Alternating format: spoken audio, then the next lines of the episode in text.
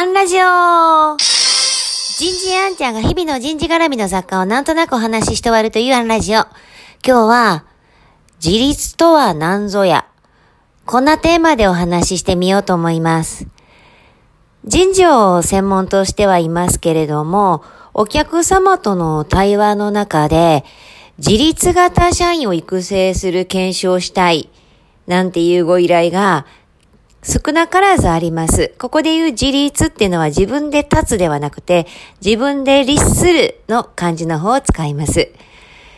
では、そもそも自立って何だろう？国語辞典を調べてみました。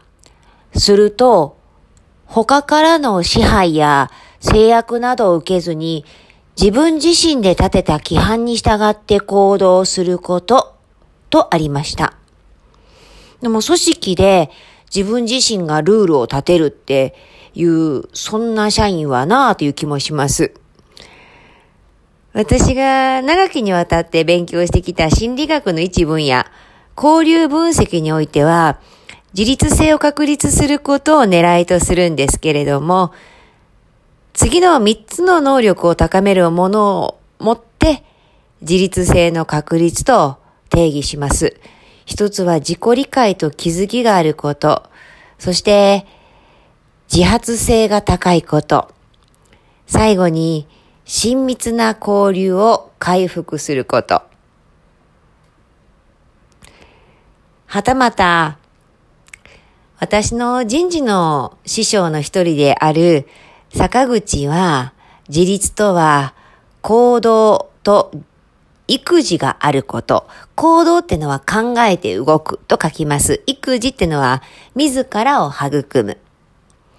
そして私がよく使う定義にしているのは、その時必要な行動を選択する力があり、その選択に責任を取る態度を持っていること。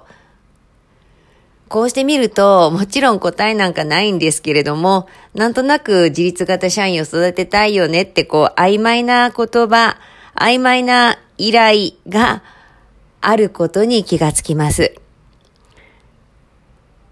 だからこそ、今おっしゃった自立って、例えばどんなイメージでおっしゃってるんですか？と、尋ね返すんですが、やっぱり回答はバラバラですね。言葉は便利です。そして言葉には限界があります。見栄えのいい単語で言葉を濁したりせず、言葉を尽くす人事でありたいなって思います。次回を込めて、今日はここまで。次回もお楽しみに。